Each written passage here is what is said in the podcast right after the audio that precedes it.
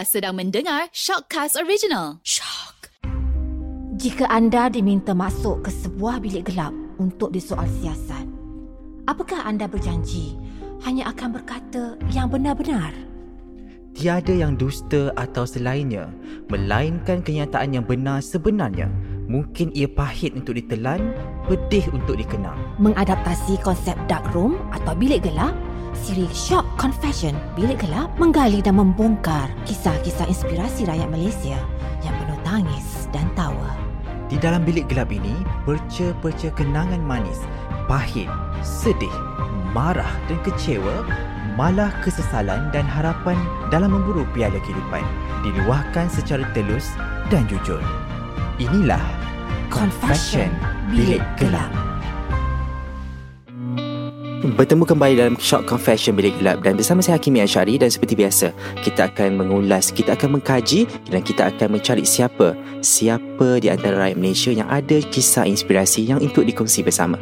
Dan hari ini sebenarnya kita nak ulas mengenai seorang gamers berbaluikan menjadi seorang gamers dan ramai cakap sebenarnya bermain game di waktu-waktu muda bukanlah sesuatu benda yang berbaloi ataupun bukanlah sesuatu benda yang mendatangkan keuntungan. Dan hari ini kita bertemu dengan saya membawa seseorang yang ada pengalaman dalam bidang game iaitu Abdul Hakim atau dikenali sebagai Rangers. Uh, iaitu kita dah tahu Hakim Rangers dan akan sinonim dengan permainan COD ataupun Call of Duty. Dan terima kasih kepada Hakim. Terima kasih banyak sebab hadirkan saya kat sini. Okey, jadi di Confession Bilik Gelap ni biasalah kita akan tutup bilik ni dengan lampu yang gelap dan kita nak Hakim cerita semua apa yang menarik di sepanjang permainan game inilah. Okey, jadi boleh tak kenalkan diri Hakim dulu? Nama saya Abdul Hakim Tajuddin. Dalam in-game saya dikenal sebagai Ranger. Saya captain untuk pasukan 21 Huntsman dan saya 22 tahun. Okey, dalam main game lah kan? Hmm. Ada PUBG, ada sebagainya. Kenapa COD menjadi pilihan Hakim? Disebabkan dulu saya lah professional player dekat konsol atau PS4, PS3 and then lepas diorang keluarkan uh, COD dekat mobile so saya daripada dulu memang main COD so Memang darah daging tu Dan memang minat main game tu. So lepas dia keluar kat mobile Saya try kat mobile. So that's why lah Saya pilih COD over other games. Okay Memang kalau orang tu cakap Tiap-tiap sekolah main hmm. game kan Jadi mak bapak of course tak kasih kan. Apa penerimaan mak, uh, mak ayah Hakim ketika itu? Awal-awal memang diorang tentang Dan especially ayah Dia selalu cakap Bawa masa main game But then um, Sebabkan dulu dikira sebagai hobi yang tak dikira sebagai kejaya lagi. Sekarang dah dikira sebagai satu kejaya untuk uh, untuk Hakim. Parents start against masa umur 16 tahun lah. Masa nak masuk first tournament dekat KL. Tentu saya saya orang Johor. Saya belajar kat Johor. Dibesarkan dekat Johor. Uh-huh. So tentu nak pergi KL pun ayah memang cakap nak pergi buat apa kan. Uh, nak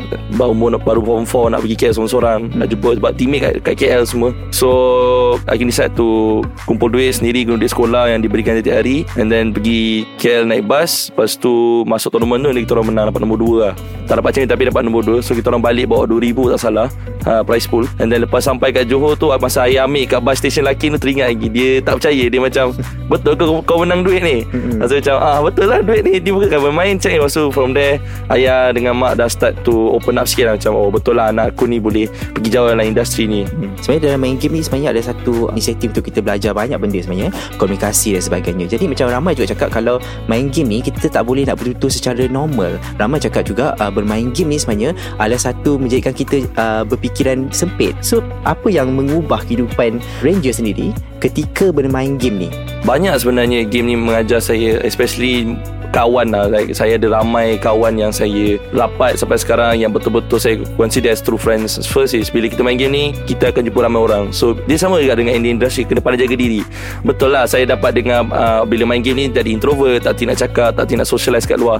Benda tu memang fakta sebenarnya. Disebabkan kita main game ni Kita fikir kita dalam alam kita sendiri. Tapi sebenarnya salah. Bagi saya Bahasa saya main game Saya belajar banyak benda. Saya belajar bahasa Inggeris Saya jumpa kawan Saya kenal orang Saya belajar macam-macam lah. Saya belajar leadership. So dia sebenarnya bila kita buat sesuatu tu kita kena positive thinking. Tak semestinya kalau main game je keburukan. So kalau macam contoh anak-anak muda sekarang ni kalau kita main game make sure janganlah kita neglect studies janganlah kita melawan cakap mak bapak janganlah sampai tak keluar rumah jumpa kawan. Macam saya saya selalu lepak dengan kawan. Ada ada masa game ada masa kawan ada masa untuk family. So kita kena itu semua ikut pada individu masing-masing. So game adalah buka, bukan punca kepada masalah bertutur ke socialize it's all about how the individual work around that thing. Okay kita mencari Macam mana Hakim menjadi Seperti sekarang kan? Hmm. Okay nak jadi expert Dan sebenarnya benda tu memerlukan Expenses yang tinggi juga. Ataupun untuk mereka yang mungkin Start nak mula Ada berapa mereka perlu start Habiskan duit diorang? Ataupun sebenarnya benda tu tak memerlukan kos yang besar? Dia i- ikut juga kepada platform mana. Sebab sekarang kita tahu game ada banyak platform. Sekarang ni paling meletup ialah mobile lah Which is phone Which is semua orang ada kan phone uh, ni. But kalau kita uh, But dulu Hakim start pada konsol Which is uh, PS So kena beli PS PS dengan kena beli monitor atau TV lah. So dengan ada kena ada internet stable So tiga benda ni adalah benda wajib Which is uh, the console itself Which is the platform ada, Kena ada monitor TV Dengan kena ada internet yang bagus. Tapi kalau untuk yang sekarang ni Which is the hit one Which is mobile So saya rasa semua ada phone. So saya, saya tak rasa phone is a lot of cost Sebab saya rasa semua orang dah ada phone sekarang ni. Cuma kena ada internet yang stable je lah. So saya tak rasa kalau any uh, anak muda sana nak go pro in mobile Saya tak rasa banyak cost akan diperlukan. Cuma kena ada phone yang spec dia a bit medium Normal ikut pada game masing-masing. Macam COD dia tak perlukan phone yang mahal-mahal pun. Hmm. Phone macam 6S dah boleh download boleh main dah. Hmm. Cuma kena ada internet yang stable lah. And internet pun tak payah pakai wifi Pakai data pun dah boleh juga. Pakai subscribe plan ke apa ke. So saya rasa sekarang ni Game tak ba- tak memerlukan banyak cost Untuk jadi professional. Sebab benda semua dah jadi mudah halih And murah untuk Unless kalau kita nak go pro dekat PC ah Itu memang kena beli PC yang mahal. Tapi PC pun bagi saya Dalam 3000 macam tu dah boleh dapat dah full spec yang bagus Untuk graphic wise And everything ya. Okay apa yang saya perasan eh Seorang gamers yang tegar ni Dia perlu ada satu perasaan yang Kena hadapi rejection hmm. Kena hadapi juga kekalahan Dan kadang-kadang kita Setiap game kita tak akan sentiasa menang Betul. uh, Untuk Hakim sendiri ada tak pengalaman uh, Kekalah dan juga di reject Dan macam mana Hakim overcome benda tu Kekalahan tu benda yang biasa Lumrah dalam any permainan uh, Saya kalah 2 tahun berturut-turut Masa saya first start compete as a professional player 2016 dengan 2017 adalah Masa gelap saya lah Sebab Time tu memang Tim kita orang Dianggap sebagai Raja Asia Tenggara Tapi lepas kita orang masuk Major tournament dekat Asia Kita orang 2 tahun berturut-turut Dapat nombor 2 So Kekalahan tu memang akan datang. Uh, Memang uh, Tak diduga. Sometimes kita dah terlalu confident pun Kita dah tahu boleh menang pun Kita akan kalah.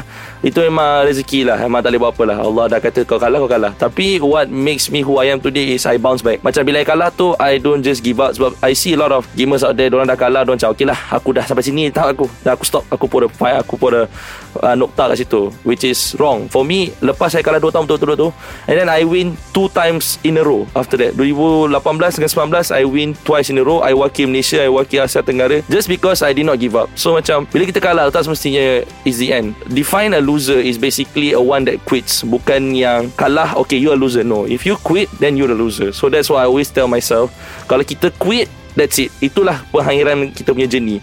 So you cannot do that So if you're losing Just kena selalu letak dalam otak Okay tak apa Aku akan cuba lagi Cuba lagi Cuba lagi. Sampailah kita reach to the top. Because I've been there I've done that And I feel like this is the best advice I can give lah. Because some people Diorang akan ada talent. Some people Kena very hard work Untuk beat the talent. But I always believe that Hard work beat talents Than talent itself. Hmm. Okay bila kita mengkaji balik eh Sebab kat Malaysia tak ada course game Gamers dan sebagainya. Hakim juga bukan dari study tu kan? Bukan? Ah bukan bukan. Okay. Multimedia. Multimedia. Okay. Jadi se- seorang yang belajar course multimedia Menjadi seorang gamers. Dan ju- benda, benda tu mungkin berlaku juga pada mereka yang Ambil course kesihatan Tapi Ataupun course apa-apa Tapi jadi seorang gamer. Jadi orang cakap perubahan kerjaya tu sendiri eh. Hakim sendiri ada tak macam Terpalit dengan kata-kata Alah belajar tinggi-tinggi je- main game je. Oh. ah, Itu perspektif mereka. Sebab mereka tak nampak figure mungkin. Jadi apa yang mem- membuatkan Hakim tegar Untuk berada dalam industri ni? Industri ni kalau kita nak tahu um, It's a billion dollar industry dalam globally. So Saya kena ada satu Caster ni dalam uh, Community Mobile Legend Dia adalah seorang Pemegang PhD And dia jadi seorang caster uh, Game Mobile Legend So bila orang fikir macam Kau ada pelajaran tinggi-tinggi Tapi kau jadi caster Tapi Dia jadi minat tau. So tak semestinya kita belajar engineering Tak semestinya kita belajar Apa-apa Binang lah. Tak kisah Saya ambil multimedia Tak saya akan jadi designer Apa semua. Dia depends pada minat. Kadang-kadang kita ni tak tahu minat kita apa lagi. Kita belajar and then sampai tahap tu kita cakap oh aku ada passion dekat benda ni. So they go through there. So everything comes through passion. So apa benda kita buat dalam kehidupan ni kita kena make sure yang kita suka kita enjoy. Tak boleh kita memaksa diri. So it it, it doesn't uh, apply to gaming je sebab saya kenal ramai lah orang yang graduate dalam engineering IT apa semua and dia orang fall back to game. Sebab apa? Aku minat main game. Aku minat and I want to pursue a career in game. Tak semestinya kita ada saya cakap lah degree in this and that and that but then you kena force that yourself to go. Sometimes kita punya passion tu datang lambat kan. Allah kata okay sampai situ ya takat kau then you have to start a new journey. So that new journey is your uh, everlasting punya career You never know about that. Okay Sekarang dah jadi macam satu business juga kan uh, Bagi Hmm. hakim. Jadi macam Macam mana You placement diri you Sebagai uh, seorang, seorang hakim Itu ya, kita tahu Rangers kan? Hmm. But ramai juga game Macam kita tahu Solos Kita tahu uh, uh, Maharaja. Maharaja. Kita Hmm. ramai-ramai lagi. Macam mana uh, Rangers sendiri Meletakkan branding Rangers tu Dalam bidang game ni? Um, saya kalau nak nak letakkan brand saya ialah memang kalau cakap COD memang nama saya ialah yang ramai orang katakan sebab memang daripada dulu saya naikkan nama COD ni which is COD Mobile pun sa- saya baru masuk pun dan saya dah banyak menang tournament saya dah wakil Malaysia dua uh, dua kali berturut-turut. So nak letakkan branding tu tak tahu nak cakap macam mana. Tapi saya sukalah kalau macam when it comes to COD je saya I, I feel like I need to be part of it lah. Sebab it's been my heart and soul since I start playing the game. So tak kisahlah kat mobile ke kat konsol ke kat PC ke I feel like I need to be part of the community lah. Game tu satu pertandingan Dan kita boleh lihat Kehidupan juga adalah satu pertandingan. Hmm, Jadi betul. uh, Adakah Hakim rasa Pertandingan jiwa Bertanding tu perlu Bagi anak-anak muda Masa sekarang Oh absolutely. Memang kena ada sebab semangat tu competition tu memang tinggi. Sebab sekarang saya tengok anak-anak muda banyak bakat. And kita dapat lihat um, dekat luar negara dekat negara kita banyak macam saya, saya sebut satu player nama dia Secret Yuhai eh. dia baru umur 16 tahun tapi dia dah main untuk professional team team Secret. Gaji dia memang dah standard-standard player macam orang gaji manager lah. So bayangkan umur 16 tahun dah boleh gaji 5 digit. Sebab bila saya tengok dia saya saya tak kenal dia tapi saya pernah tengok lah interview-interview dia saya tengok. Dia, dia walaupun 16 tahun tapi dia dah ada semangat macam seorang professional player yang umur 20 lebih. So saya rasa umur tak memberikan any, meaning lah. Kalau kita ada semangat jadi professional player tu kita kena sematkan semangat tu dalam hati lah. So kita nak commit to one thing kita kena ada that competitiveness I call it. So if you want to be a competitive player memang kena ada semangat apa kata competing. Kalau jadi pro player ni tak boleh macam takut-takut tak boleh macam oh aku betul ke aku nak buat ni? Betul ke aku boleh menang? Tak boleh. Kita kena semangat okay aku nak menang aku kena ada mindset as a, orang as a winner. Tak boleh buat kerja separuh jalan kena go all the way through. Okay uh, Sebenarnya berbeza eh Kalau kita dekat video Okay siapa boleh tengok dekat YouTube uh, Ranger seorang yang Kalau kalah tu Nampak dia macam marah sangat kan Di dalam video. Tapi di luar sebenarnya Dia seorang yang sangat relax kan? Jadi macam mana? Adakah Ranger si seorang yang Emotional Atau macam mana? Macam mana you kawal benda tu? Oh yeah I'm a very emotional person sebenarnya. I have a two side of me Which is uh, Kalau dalam game memang saya more of a leadership lah. Kalau you see me in game uh, You will see a different side of me. But outside of the game I'm just a normal guy yang I'm actually very shy. But dalam game Because I'm a captain So as a captain I tak boleh Macam orang kata lemah lembut. I need to be strict with my teammate. Kalau I see a mistake I need to tegur. I tak boleh macam Oh tak apalah ni. Because a captain role dalam team is very big. You possess everyone punya trust. But when people put the captain role on you Which is you have the biggest Bukanlah biggest brain As the biggest responsibility lah. Some people dia ada title captain sebab nak dapat cool. But for me no I hold a very strong responsibility Whereby team punya mental. So contoh macam hari tu kita orang menang yang current uh, ni The team was very macam emotional lah sebab tengah kalah. But then it's my job to macam captain ni is the last person to koyak. Tak boleh, dia tak boleh koyak sebenarnya. Dia memang the last person to koyak. So kalau teammate kita down, is our job to raise them up. Kita kena angkat orang balik sebab itu uh, gunanya seorang captain. Dia macam abang pada adik-adik tau. So uh, dalam game memang saya berbeza. Memang saya jadi seorang yang lagi strict, yang lagi yang memang ada matlamat. Tapi kalau kat luar saya more of a chill person, easy to talk to. I, I not really that harsh lah. Like you can talk to me. Untuk yang terakhir Apa vision Untuk Ranger sendiri Dan sebenarnya Saya buka sekarang Kita buka gelanggang ni Gelanggang ni. Jika diberi beri peluang Siapa Dengan siapa yang Hakim rasa macam nak Aku nak beat dia. Aku nak jadi macam dia. Atau ke macam Hakim rasa Hakim dah di tahap tu dah Um, memang saya ada idola sebenarnya. Memang daripada Saya start main COD pun sebab satu Mak Salin yang nama dia uh, Scampi atau Steph Havner Dia memang A millionaire dekat US Dia memang They call them the king lah. Macam Maharaja They, they call them the king Dekat sana sebab Dia adalah inspirasi Kepada anak-anak muda dekat Satu dunia yang main COD Macam siapa main COD Mesti kenalnya Scampi ni Mesti kenalnya Dia. So Bila saya start main COD Memang saya tengok video dia Dia memang banyak bagi inspiration lah. So nak cakap tahap dia tu Memang tak sampai lagi Sebab dia dah memang berjaya Dia dah Dia dah millionaire He has a big mansion house semua. Walaupun uh, dia bukanlah champion yang berturut-turut-turut Tapi dia memang seorang yang memberikan inspirational lah. Macam Dia bukan someone yang bagi motivational talk Tapi cara dia main Cara dia bergaul dengan fans dia Dengan supporters dia Very inspiring to me lah. And dia memang very loud punya guy Which is Kalau dia main game dia jerit-jerit. So memang Dapat benda tu pun daripada dia dah, dah, Dia dah idolakan dia. So memang I feel like one day I wanna Macam orang kata Be on the same level as him Because Tak payah nak lawan dia Sebab dulu main konsol Boleh lawan dia Tapi tak tak sampai. So kita main mobile. Dia main kat konsol So nak lawan dia tak boleh But then I want to be just like him But better yeah. Hmm, so ramai pendengar-pendengar shock dan kita berdoakan sesama lah mungkin mana Amin. kita boleh sama-sama meraihkannya. Dan sebenarnya soalan terakhir dan ini soalan yang wajib sebenarnya. Wajib. Jawab tu Okay, semua okay. guest confession bilik gelap. Dan apa makna kejayaan bagi Hakim sebab kadang-kadang kita lihat macam ada orang tu mungkin dia nak nampak kaya dan ada duit banyak berjaya. Tapi macam Hakim sendiri apa makna kejayaan dalam bidang Hakim Mr. Bui sekarang ni?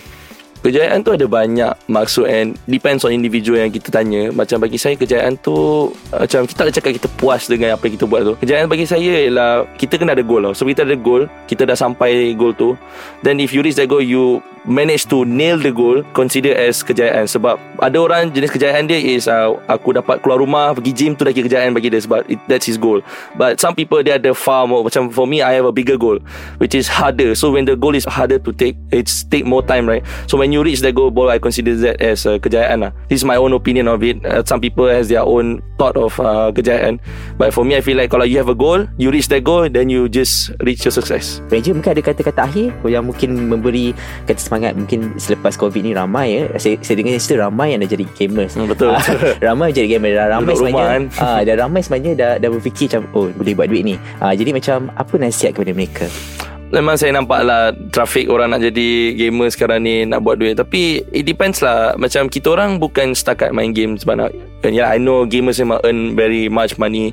But then again If you just want to Play video game Because you want to earn money I think you should just Forget about it Because All of us yang start main game ni Bukan kita buat Sebab nak buat duit. Kita start sebab kita suka Buat benda tu. Kita Because for me I, I didn't do it Because I want to have a lot of money.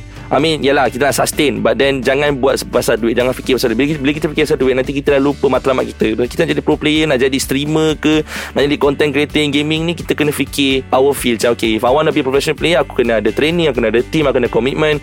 So but the money will come along You know The money will come When you be success. You know macam for me I never thought about Okay hand earning thousands or what But when you win You will get the money. So macam When I play my game I, Bila kita main tournament besar Prize pool sampai RM50,000 I never think about the money. I just focus kat my game Win the game And then we will get the money. Tak, Jangan macam Oh tournament besar ni Aku kena menang Aku kena menang. Nanti duit dal- Dalam game nanti saya fikir Oh kalau kalah ni Aku tak dapat RM50,000 Macam mana ni aku kalah? Nanti Nanti matlamat tu dah hilang. So tak kisah gamer lah Macam streamer ke apa Macam streamer Banyak je nak jadi streamer kan Sebabkan banyak gaji lumayan. Maknanya kalau kita stream sebab uh, Nak dapatkan gaji Daripada Facebook ke apa YouTube Tak adalah matlamat. Macam kita stream Kita nak entertain orang Kita nak bagi konten So macam kalau orang suka konten kita Orang suka tengok kita Entertain orang And insyaAllah duit tu akan datang. The, the Rezeki akan datang. Rezeki Allah tu luas. So jangan Kita terlalu fikir sempit sangat. Sebab Kalau kita usaha InsyaAllah Allah akan bagi kita rezeki tu. Hmm. Jika boleh dikongsi sikit Sikit je. Hmm, sikit. Okey sikit je. Kalau boleh dikongsi Dalam perjalanan berapa tahun dah main game ni? Lama lah Dah kat 8 tahun 8 tahun kan hmm. Berapa amount yang paling banyak pernah dapat?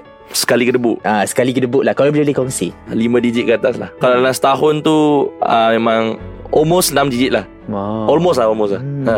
Just because of gaming itself yeah. Hmm, itu adalah perkara yang mungkin kita dapat tahu mungkin menjadi semangat kepada adik-adik sekarang yang mungkin nak jadi gamer juga ini bila satu-satu satu tanda tanya satu realiti yang mungkin kita kongsi dan juga dapatkan bersama. Dan terima kasih pada Hakim sekali lagi. Problem. Okey kita jumpa lagi pada episod akan datang. Terima kasih. Terima kasih